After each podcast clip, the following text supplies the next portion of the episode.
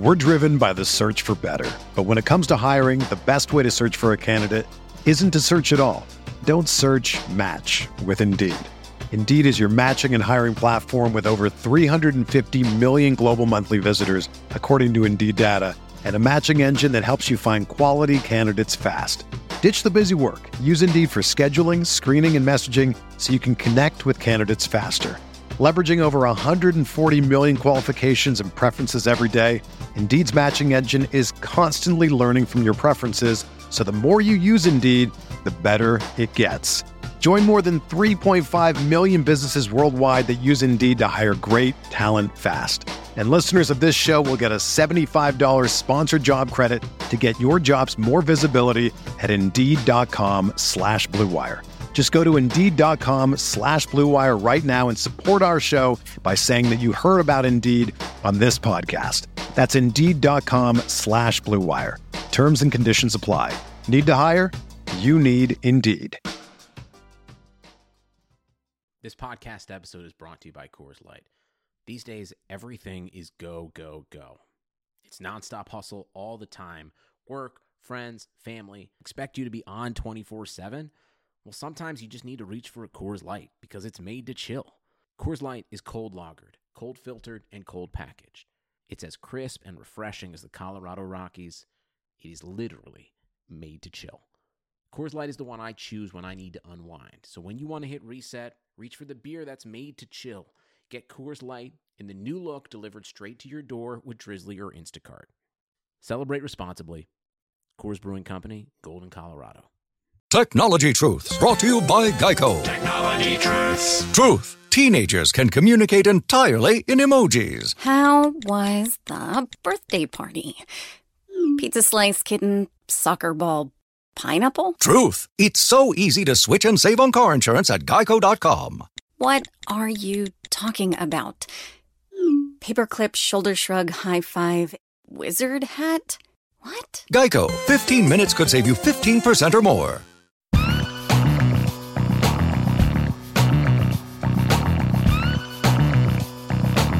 Hey everyone, you're listening to the RotoViz Best Ball Series, a RotoViz podcast mini series that covers everything best ball. Uh, we're talking MFL 10s, we're talking FFPC, draft experts leagues, maybe some draft app, maybe some best ball dynasty. We'll see what we get into. I'm your host, Blair Andrews. I should have mentioned that at the outset. And today I'm delighted to be joined by Tod Burros. Tod is a writer at RotoViz, the host of the Run to Daylight podcast. Uh, Tod, thanks for joining me. How's it going? Going very well, Blair. Glad to be here. Great. Well, you write an article on RotoViz that is the best ball leaderboard, and anyone who's been reading that, I think, noticed at the end you you kind of went through your results for best ball in 2017, and you you basically crushed it. So, I mean, well, first of all, exactly how well did you do? Just to tell all the listeners. I, I won uh, just under. I won 19 and a half uh, percent of my best ball leagues on MFL 10s, you know, on my fantasy league, and I won four out of 18 on FFPC. But something I'm almost equally proud of is um, I almost came in, you know, probably like 75% of my drafts, I finished in the top six. And only 25% in the bottom six in both formats. And in FFPC, I think out of 18, I only finished beyond six in two of them. So um, it was a very good year for me, and I'm excited to uh, talk about some of the things that helped me succeed, and also what I'm hoping to do in the to repeat it. Yeah, definitely. Well, let's get right into it. Uh, what, if there is anything specific, I guess, what is it that you think uh, helped you do so well this year? Well, you know, uh, one of my uh, foundations in ju- in life, not just in this stuff, is honesty. And the, honesty starts with being honest with yourself.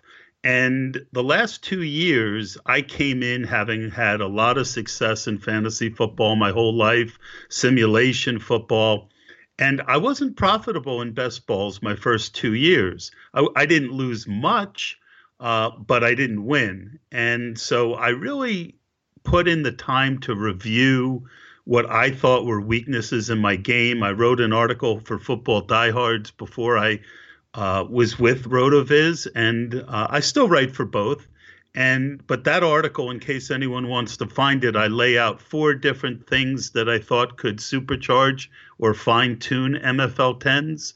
Um, and really following that advice and then some of the follow ups that I learned after that and things that I wrote about really is what led to my success, I believe.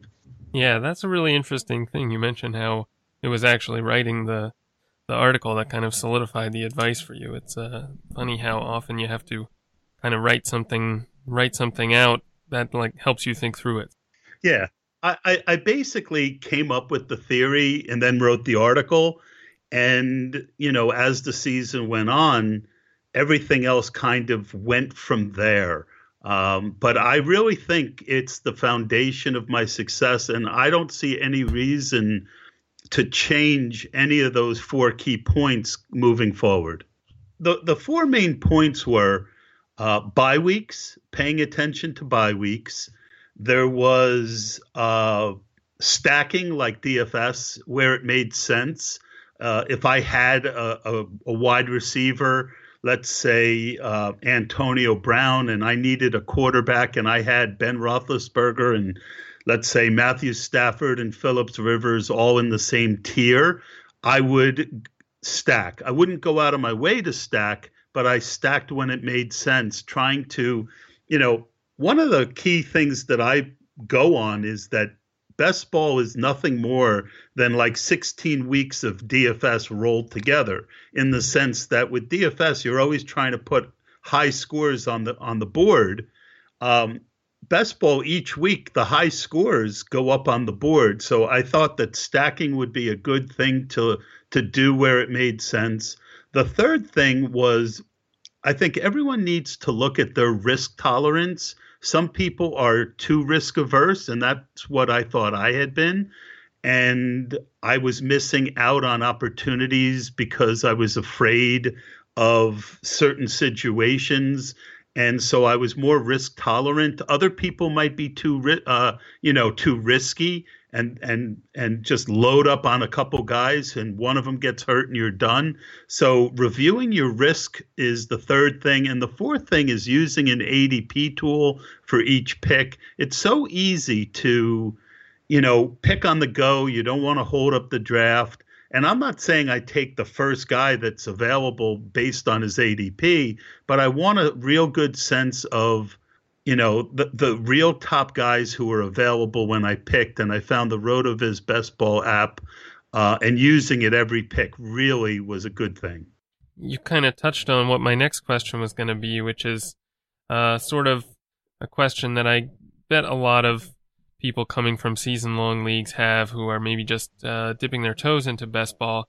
And that's specifically how you approach a best ball draft compared to a regular redraft, say, where you do have uh, waivers and trades and stuff and in season management. Um, how do you approach the, the best ball format differently?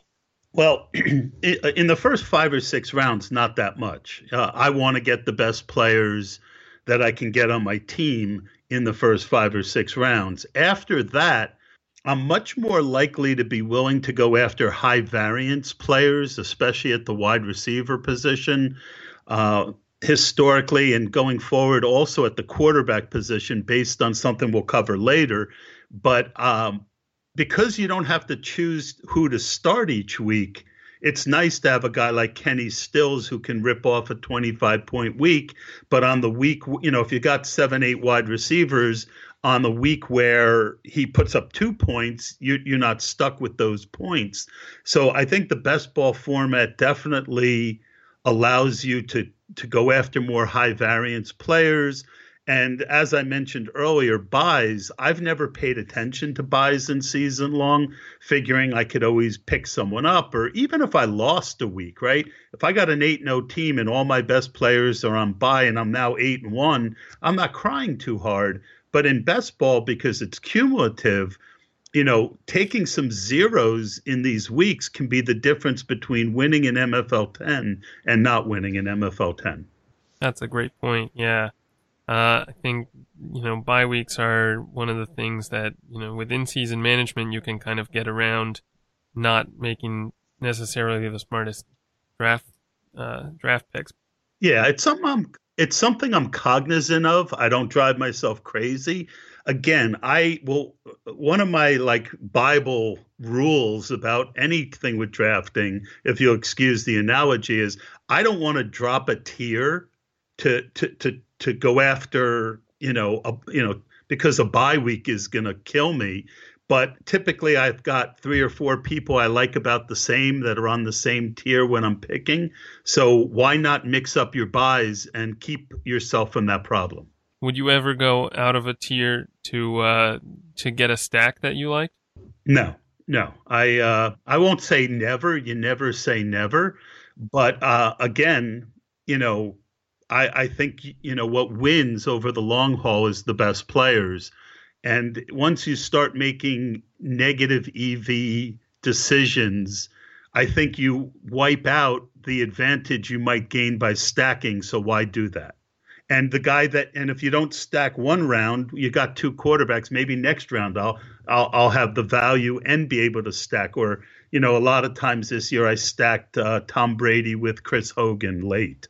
You know, you might be able, it doesn't have to be an A stack. So, no, uh, in general, I won't chase it. Uh, before moving on, I want to remind you that you can get a subscription to a RotoViz NFL Pass right now for 30% off. It's available through the NFL podcast homepage, rotoviz.com slash podcast. Your subscription gives you unlimited access to all our NFL content and tools, and it supports the pod. So be sure to get 30% off an NFL pass right now at rotoviz.com slash podcast. Uh, back to the best ball leaderboard article. Could you just briefly explain what that article is all about? Absolutely. The best ball leaderboard um, was Dave Caban's idea, and Shawn liked the idea. So basically, Dave would send me the numbers each week, and it provided a look at player production and how it translates into points, starts, and wins for your best ball team. Essentially, we gave points by week based on your finish. So a guy who was the top the top three guys would get five points, the second tier would get four, etc. And then we compared consistency versus top end uh, in the article every week. And we also added in something from Broadway G. If you follow him on Twitter, he has a really great website, and you can see the winning percentage of each player each week and um, I did a lot of comparisons between winning percentage and consistency by position. That's interesting. And what I guess are the biggest takeaways from doing that kind of comparison? The biggest takeaway for me, there was a couple of them. One was that positionally it's different. Uh, quarterback, for instance, I think a guy like Cam Newton and Russell Wilson both had winning percentages well ahead of their performance versus other players. And it didn't make sense necessarily either based on uh, when they were drafted. That was part of it. And where you were drafted is important in winning percentage, but other factors uh, I came to realize were really important. So, with quarterback, a guy like Cam Newton and Russell Wilson, who can give you that 35 point week, were really valuable because you normally draft at least two and sometimes three quarterbacks, and quarterback is the most stable position. So on a week where Wilson might get nine points, you'd have a second quarterback who could give you 15 to 18, 20 points, wouldn't hurt you. But those weeks where you could get those 35 point weeks were very important um, at the quarterback position. At running back, what you what you think for DFS was also good for best ball opportunity, opportunity, opportunity. Who's going to get the carries? Who's got the opportunity? You know, later rounds, who's the guy who, if someone gets hurt, is going to get the role? Um, and the other huge takeaway I found is that I started to talk about it a little is that winning percentage just didn't add up. Um, I realized that winning percentage by player wasn't as simple as what I thought historically, like tight end never gets above 15% and quarterback 17%, while running backs and, and wide receivers, you can see them in the 20 to 25, and, and Todd Gurley even ended up on 30% of winning teams this year. The disconnect was that the two things I thought would be most important player performance and where you were drafted and who was drafted around you wasn't explaining all you know the the variance I was seeing in win rates. Now that point is really interesting. Could you explain that a little further? What uh, why you think that might be the case? Absolutely, and I'm really excited to talk about this because I haven't heard it brought out before. If you look at Le'Veon Bell and Antonio Brown, both of those guys had over 20 percent win rates. Uh, part of that I figured was injuries and ineffectiveness to other first round picks like o- OBJ and Mike Evans. But in Bell's case, it didn't make sense at all that he had a 24% win percentage, while Melvin Gordon, who also had a, you know, he had a good year and finished fifth in points, only had a 7% win percentage. Sure, Bell outscored Gordon by about five points a game, but it doesn't explain a 17% difference. Uh, two years ago, I found out that um, you know it was the same factor though, and it ties to when your first round draft pick is taken by ADP. It opens up who's available in the second round. So I, I don't know if I made that point real well, but if Lev Bell and Brown were your first round pick, early first round, it put you in position to draft Todd Gurley and or DeAndre Hopkins at the back end of the second round by ADP. And it's the combination of those two guys that supercharged the results and accounted for what I believe is the difference between uh, the numbers I was seeing. And then I remembered that the year before, David Johnson, who had a 27% win rate, a lot of times he was going late first round, and you could draft him and Zeke Elliott on the turn. And then when Lev Bell was suspended, you could also grab David Johnson and Bell. So I think it's the combination of the first and second round picks that leads to these supercharged winning percentages up top. That's really interesting. Um, but, uh, you know, my question, of course, is uh, how is this actionable? Because you know, obviously, you you don't get to pick where you draft. So, uh, you know, what exactly can you do with this information to help you going forward? Yep, and I think you know, first round the action is just take the best player, right? Um, the second round, I think, though, where you can look to be actionable is both Todd Gurley and DeAndre Hopkins and Lev Bell, for that example, the year before were first round picks the year before who because of certain situations had dropped. So what what you can do is look for first round talented players who underperformed the year before. Those are the guys in that late second, early third round who might be able to help cause those combinations that you're looking for. The other extreme is a guy like Doug Baldwin, who I had owned a ton of the two years previously, but I faded this year because I felt that he didn't have more upside beyond, you know, what he had done in the past.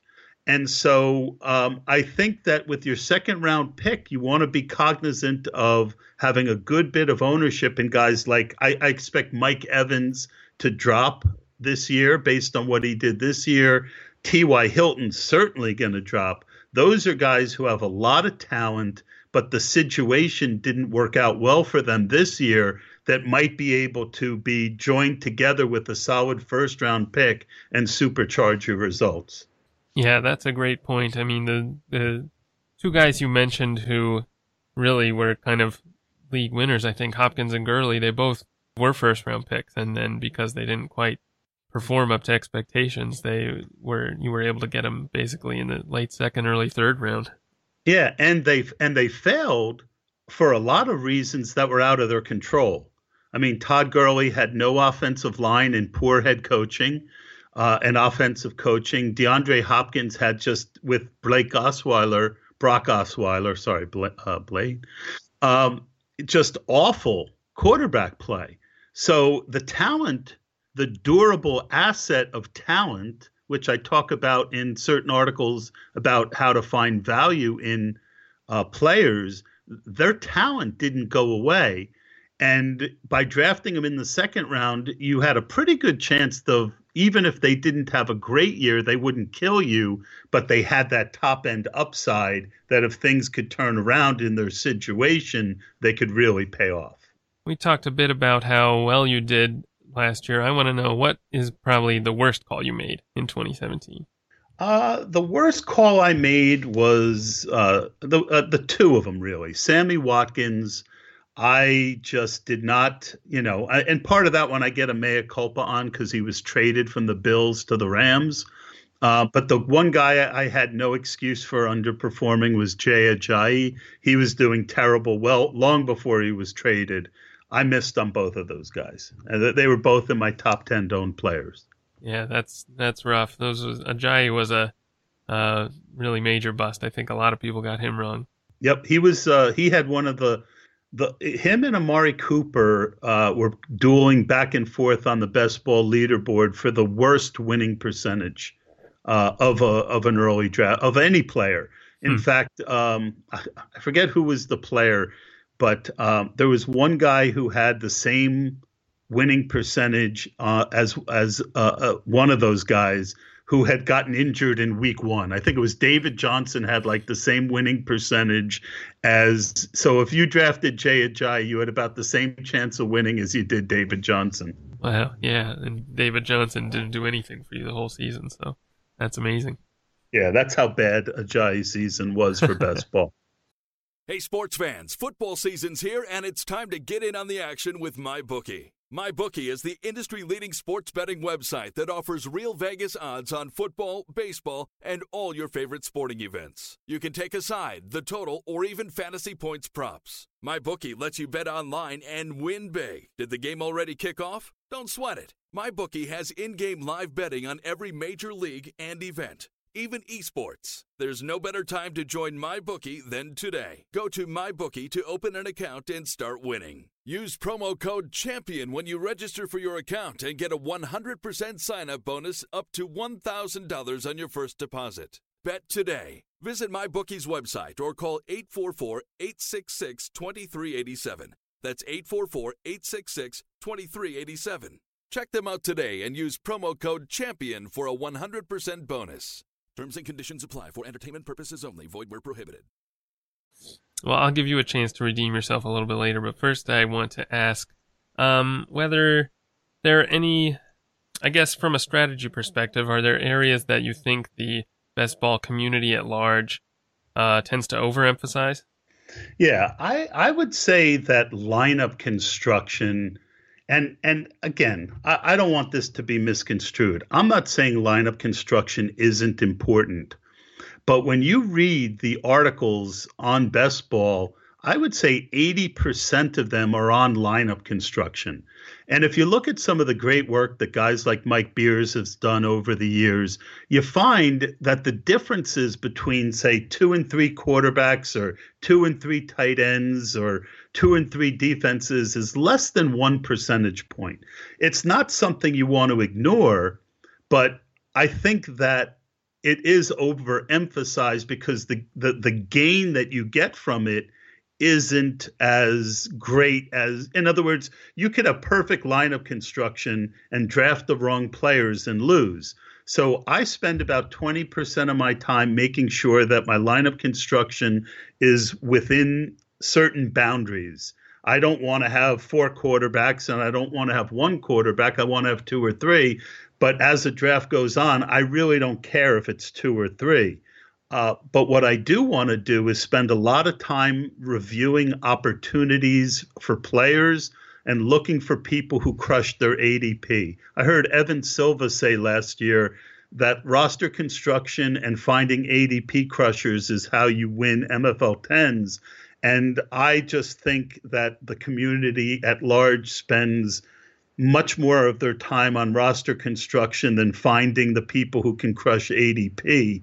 And I'm the opposite. I want to spend most of my time finding those guys who can win me best ball leagues. I guess if you'll allow me to sort of play devil's advocate here a little bit, I think you probably agree with this, but one thing, one reason I think lineup construction is so important is just that the player evaluation is not only difficult, but it's also pretty fragile. Uh, so, you know, putting yourself in a at least getting the lineup construction part of it right gives your gives you a better chance to, I guess, benefit from uh, things that you can't predict. And lineup construction also consists of, you know, if I want to take two tight ends early in the first 10 rounds, um, like Nick Giffen, uh, Rotodoc here at uh, RotoViz, uh, wrote about last year, that's a lineup construction decision. I think that that's good. And I, I look, I want to, I want to be on top of what's optimal. I don't want to draft suboptimal uh, roster construction. And I also want to try different things as drafts go along. But I also think that ADP is an imperfect thing and looking for players and situations that are overvalued and undervalued and you know that takes a lot more time i once you get the basics of roster construction down you're free to do a lot of understanding of player valuation and where you might be able to find value and that's my point.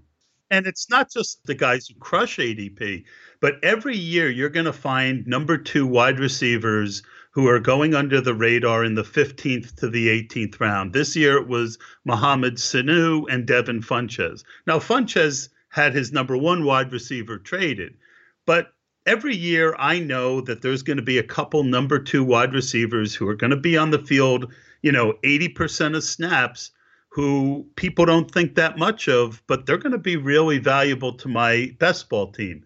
So looking for guys like that, looking for trends, on players and and and you know things that other people aren't talking about. I I really think that that's the best way to differentiate yourself from the crowd. That's a great point. Yeah. Uh, speaking of differentiating yourself from the crowd even further, I guess I want to ask about kind of the flip side to that. Um, are there things you think everyone else who plays best ball should be paying more attention to? Yeah, I, I think the number one thing that people don't like to draft is defenses. I wrote an article last year on defense, and I I, I said, yeah, defenses. You know, the, basically with defense, you get very little information out of the community, and most of it is don't draft defenses early. And defense is really volatile, and I hate drafting defenses. So anytime everyone hates something, to me, it makes it an opportunity. So I studied situations where I, you know, I found I did this article and I found that 20 point weeks, which are gold in best ball and super gold for defenses, that the top six defenses in, in now in three years running had about 55%, the top six teams had 55% of the 20 point weeks. So I said, well, there's got to be ways. Yeah, volatility is hard to predict, but there has to be certain things that you can look at that might help you to determine who might be on the right side of variance. And I laid out the Rams because of Wade Phillips, the Chargers because they were young and improving, the Jags who had you know, basically everyone's it was everyone's favorite pick the year before and they hadn't done well but had all the talent and all those guys were mentioned in my article so i think you know people either want to draft defenses early or just completely punt the position i really think if you put in some time to study defenses and who has a chance to uh, be that volatile defense that's going to be in the top five or six, you, you can you can really help yourself. Yeah, I'm definitely in the camp of people who I'm probably err on the side of punting defense, just taking, you know, with my last three picks, taking any three defenses or however many I decide. Well, if you look at my top, you know, top ownership of defense, it was the Bucs. I I, I blew that one, uh, but I, I I had 36 Bucs. I had 30 Eagles. I had 29 Bengals. I had 27 Rams, and I had 25 Jags. So, you know, that really helped me. That you know that, that most weeks I had the Eagles, the Jags, and the Rams you know, score and they and those guys became top defenses. The Chargers weren't much behind that as well. So I, I and and you know the one that I kicked myself on that I was on, but I didn't draft enough of was the Ravens. But uh, again, uh, I do think you can identify these teams that have a pretty good chance to jump up. Yeah, you pointed out some sort of uh, personnel factors that kind of led you to these defenses. Have you found any? Um, you know, at Rotoviz, we're kind of we're all about the the numbers and the metrics. Have you found any statistics that are at least somewhat predictive of a a good defense in MFL tens or anything like that? Well, certainly you want to look at teams that have a chance to have a winning record. I, I studied and I found that the top six defenses averaged 10 wins over the last couple years. When you're winning team, you have a much higher chance of interceptions being thrown. And then if you have, uh, you know, you can look at play caller tendencies. Um, and you could look at the numbers on that who blitzes the most who has aggressive schemes versus non-aggressive schemes. And then what's really great is coordinators leave and move every year. When those coordinators like wade phillips move i mean it's a golden opportunity to get a value on a defense.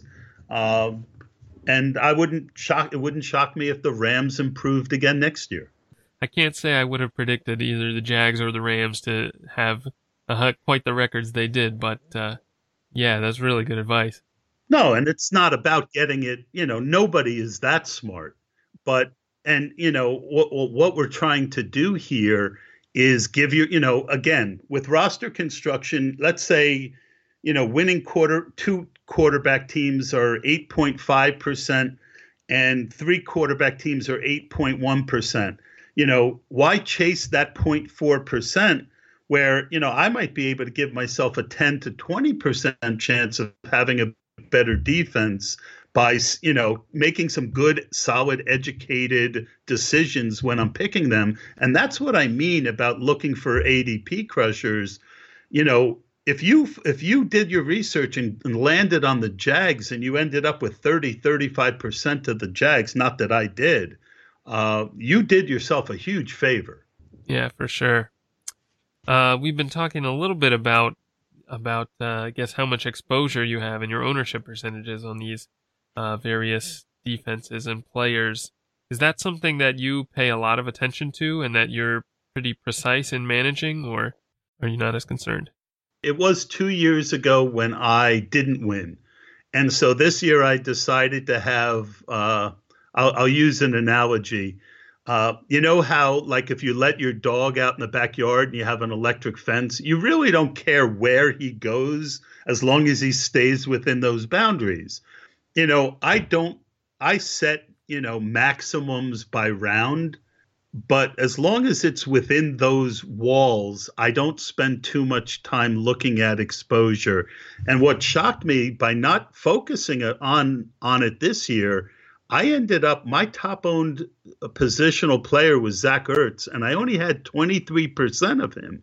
So I, you know, as we've mentioned, did very well this year without having super high ownership on any one player. And that really didn't happen intentionally. But I, again, I think exposure is important. It's part of the puzzle. But that, you know, why didn't I have more Zach Ertz? Well, part of it was at one point, I backed away a little because tight ends get hurt a lot, and he was up around 40%. The other thing was he, he started moving up draft boards. So where I was getting him in the 10th round early, he was in the eighth round, and I didn't have as I still drafted him once in a while. I just didn't have as much interest in him in the eighth round as the 10th. So a lot of what ends up happening with exposure is determined by that player's ADP and how you value them as the season goes along. Yeah, it goes back to finding the ADP crushers and uh, finding values. And if you're if you're doing that, you know, just the way players move around the board will kind of naturally uh, naturally set your exposures in ways that are are uh, maybe not optimal, but close enough, I guess. Yeah, like a, a perfect example is I loved I was passing on Kelce and Gronk for Rudolph and Ertz. And at one point, I owned both Rudolph and Ertz close to 40%, like 30 something for Rudolph. And, and then Rudolph's ADP really went up. Ertz's also went up. I wasn't looking to do them both in the same lineup, But I remember one time Ertz was, I already took Rudolph to mix up my exposure, and Ertz was there around later in the 10th. I wasn't looking to take a second tight end, but he was such a screaming value to me that I, I, I paired them up. And, and that's a way where you can differentiate your roster construction without just, you know, if I had sat down and said how I was going to handle tight end in that draft, I never would have ended up with those two guys. But when I you know, saw Ertz was available and I already had Rudolph, I wasn't going to pass him just because I had taken Rudolph. Probably wouldn't have been that bad to have to be even more exposed to to Ertz, but I wonder if, say, Rudolph hadn't, uh, if his ADP hadn't moved, would you have been happy taking him at the value you were getting him, or would you have wanted to sort of make a conscious decision to back off? I think you know, for a tight end, thirty percent is about as much as I want uh, maybe for a later tight end, you know, in the you know like uh like I had a lot of Charles Clay. Uh, if there was nobody else I liked late, would I have fifty percent Charles Clay? Maybe. You know, in the 18th round as a third a third tight end, would I have gone heavier on a guy? Absolutely. So I, I, I don't have too many hard and fast rules. Uh, you know, I'm not, but one of them is I'm not going to you know, let something like lineup construction or exposure cause me to miss out on a screaming deal. Kind of going along with this question, are you at all worried about maybe being too diversified, about uh, not having a sort of tight core of players? It's funny because when I I didn't notice how little exposure I had on guys until it was like the middle of August. I had looked early one time, saw Ertz and Rudolph around 40%, and said, ah, I should cut that back a bit. And that was the last time I looked until like August 15th. And then I'm like, wow, I don't own anyone more than like 22, 23%. So I was a little concerned, but I ended up winning, you know, really well this year. So I talked to Mike Beers about it, and we both agreed that um, you don't need to have a super high ownership on a guy. Uh, you know, eight and a half percent, uh, I think, is the uh, the average uh, ownership on a player. So, you know, if I've got twenty to twenty two percent, that's a pretty strong percentage. I'm not against again having forty or fifty percent of a guy. You know, like if there was someone in the 20th round who I could get every single like Robbie Anderson was a guy I liked a lot. There were a couple other guys I liked there too, but if I thought Robbie Anderson was the only guy that was that good and I could get him in 60% of my drafts at, in the 20th round, I would do it. I'm not going to do that in the 5th round. Right, but with the late round guys, you can afford to take a stance on them and be be way overweight because it's not going to hurt you that much, I guess.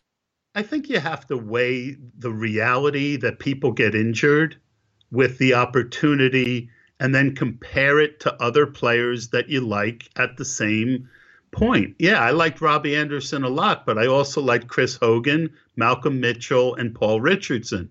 Now, one of them got hurt, and the other three did pretty good for me. Would it have been great if I had huge exposure to Robbie Anderson because he ultimately was the the best one of the group? Sure, it would have been. But what if he was the one who got hurt and Paul Richardson was the one who had the really great year? Um, so it, it really is a balance of of you know the reality of injuries and the number of guys that you like at a certain area and it doesn't hurt to mix them up if you like them about the same. I asked you already about your worst call, and you've mentioned uh, Robbie Anderson and Zach Ertz as being some good ones. But what would you say was your your best, the best thing you did in best ball in 2017? Um, I would say the best thing I did was study harder and try and stay true to myself. Um, I, you know, I, I think that that's I think that that was the best thing that I did. I mean, I looked, you know, most of my big calls were good this year, uh, but I also had some bad calls and a lot of injuries. So following those rules of supercharging my teams, I think was the best call of the year. All right, and along those lines, I guess if you could go back in time to before you started playing best ball, this is kind of an imaginative question. Uh, what what sort of advice would you give yourself? Not player evaluation related? That is a great question. And I guess the answer is tied into what I find the hardest part of doing this is, which is to be open to others' opinions with without being pushed around by them. We all hang out on Twitter, we all share opinions, we all read articles, and you need to be able to listen and you know, if it makes sense to change your mind to do it, but not just to change your mind and get off a guy you really like just because the crowd doesn't like him. Um, I really feel like it is the absolute hardest thing to do, but I did much better at it this year. And if I could go back to my first two years and give myself advice, I would say that that was the best advice I could give myself to to really, you know, not shut other people's opinions down. People tend to want things to be black and white. Either listen to everything that people say or listen to nothing. It's very difficult to manage information being open without being pushed around. It's a fine balance, and it's something I hope to keep getting better at. Yeah, that's a great point. Uh, I wonder if you found any, uh, maybe any ways, any techniques or shortcuts or something that help you do that better. Well, I think it's finding the time to think about the players. And when you read something, go back and look at, well, first of all, check internally if, you know, and feel, you know, we feel things as humans and admit that, wow, this is pushing me to want to, to do X. Is this impulse being led by something positive where they made a really great point?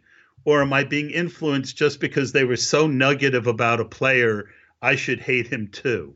And so the, the best thing you can do is stop and review the reasons why you either like someone or don't like someone. Sometimes people will be trying to talk you into someone that you don't like. And, you know, you, so I think stopping, reviewing why you have that opinion about a person and whether what that other person is saying changes in any way why you came to the conclusion you did. If it does, then be open to changing. If it doesn't, you just try and let it be noise and block it out. Yeah, I think it's really important to sort of uh, be thoughtful about your evaluations and really, uh, yeah, like you said, really take the time to to review you know what you think yourself and uh, kind of compare that with what you're what you're reading elsewhere. Yeah, it's very hard in life in general to be confident without being arrogant. And I think to be successful at anything in life, you need to have confidence. Um, and I think it's also important, just as important, to not be arrogant. So by stopping and considering what others think and their and checking their reasoning versus your reasoning, you end up at a nice balance.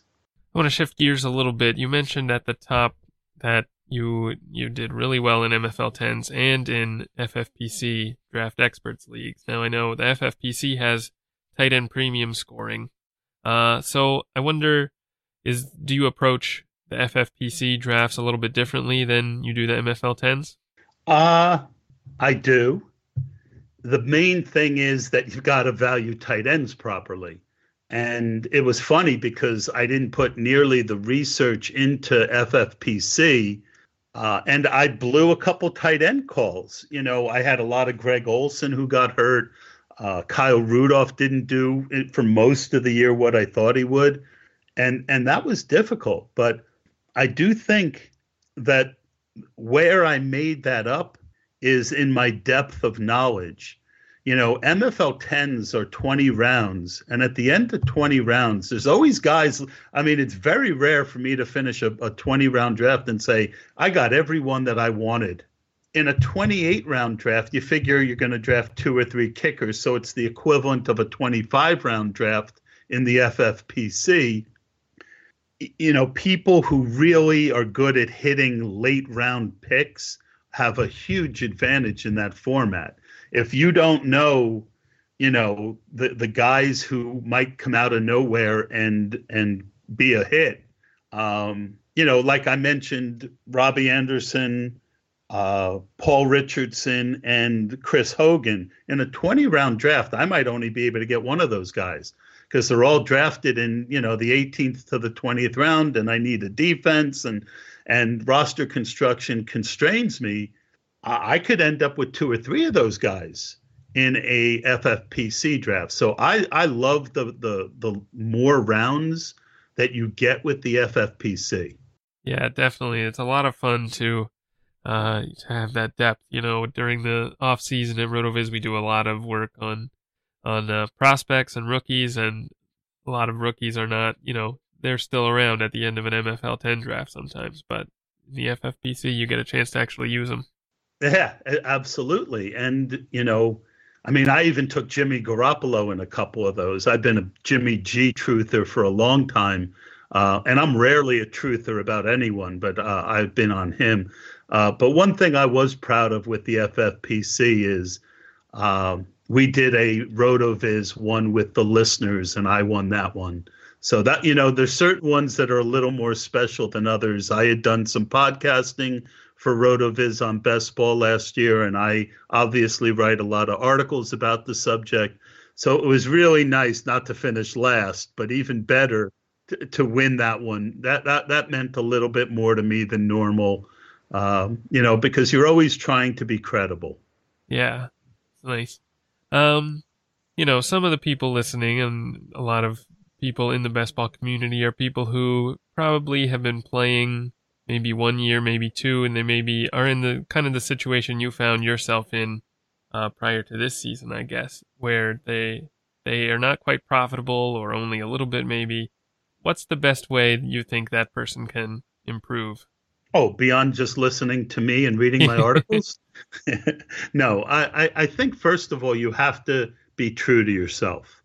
And second of all, you have to recognize that almost everyone who writes about the NFL, from Evan Silva down to to me, who was just started writing, does these best balls. There's a tremendous amount of very smart people doing these.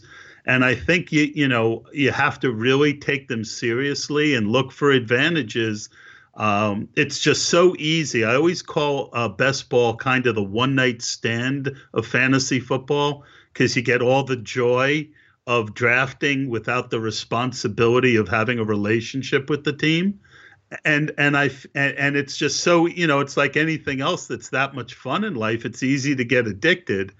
And part of the reason I didn't do well my second year was because I was, you know, I, I just loved drafting so much and I was really busy and I kept doing it without studying. So the best advice I can give you is, you know, review your teams, also review the teams that won your leagues. What did they do that you didn't do? Look for trends, read articles, and find ways that you can improve yourself you're never going to be me. And God knows I wouldn't want you to be me because I sometimes don't want to be me.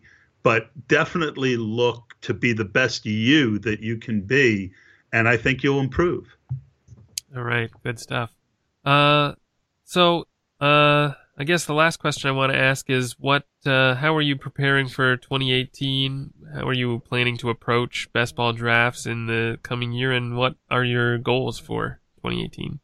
Um, well, always I want to have a sense of humor about myself and uh, not rest on my success from last year. Last year's over.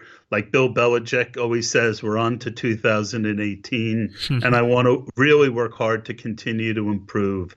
One area that I've marked for my next round of study, along with going deeper into the things I've already written about, is the offensive line. I think it's like defense in the sense that not a lot of people spend much time thinking about it, but it's a really great way to improve. If you look at the additions of Andrew Whitworth and John Sullivan to the Rams line and how it helped turn around Todd Gurley, and the opposite of that, and how the Giants did nothing to improve their offensive line and their team and players underperformed, I think that really looking at teams that have offensive lines that have a reason you have a reason to think can improve is uh, a great way to uh, find those players who are going to both over and underperform ADP.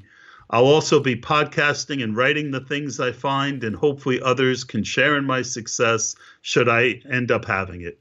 All right. Well, yeah, we wish you the best of luck in 2018, obviously. Uh, that's going to do it for today's edition of the RotoViz Best Ball Series. I'm Blair Andrews. You can find me on Twitter at Am I the Real Blair.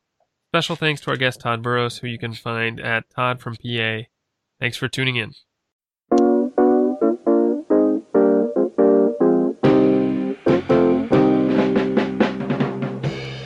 Thank you for listening to the RotoViz Best Ball Series. Please rate and review the RotoViz Radio podcast on iTunes or your favorite podcast app. Contact us by email, rotovizradio at gmail.com, and follow us on Twitter at rotovizradio. And remember, you can always support the pod by subscribing to RotoViz at a 30% discount through the RotoViz Radio homepage, rotoviz.com slash podcast.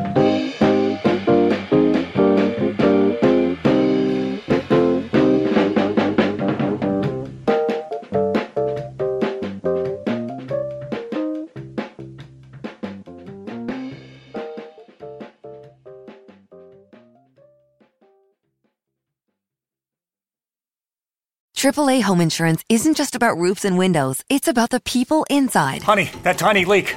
Not so tiny. Which is why you get a full replacement guarantee on everything we cover. Mom, I dented the car. And discounts when you bundle your home and auto insurance. Mom, can we go to Hawaii? Plus, when you pair your coverage with a AAA membership, you get discounts on travel, hotels, and more. Oh, thanks, AAA. Join today at AAA.com. Get great insurance and more to outsmart life at home. AAA. Outsmart life. Say Metro by T-Mobile got the best deal in wireless, and it's all for you, all for me. Just switch quickly, cause Metro has two lines for 80 and two Samsung Galaxy J7 Star phones for free, plus Amazon Prime included. That's the way wireless should be. Only at Metro.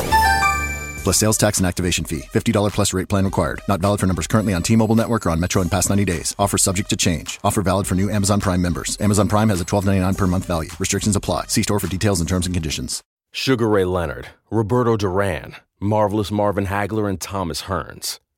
Legends, whose four-way rivalry defined one of the greatest eras in boxing history. Relive their decade of dominance in the new Showtime sports documentary, The Kings a four part series premiering Sunday, June 6th, only on Showtime. When you need mealtime inspiration, it's worth shopping Kroger, where you'll find over 30,000 mouthwatering choices that excite your inner foodie. And no matter what tasty choice you make, you'll enjoy our everyday low prices, plus extra ways to save, like digital coupons worth over $600 each week. You can also save up to $1 off per gallon at the pump with fuel points. More savings and more inspiring flavors make shopping Kroger worth it every time. Kroger, fresh for everyone. Fuel restrictions apply.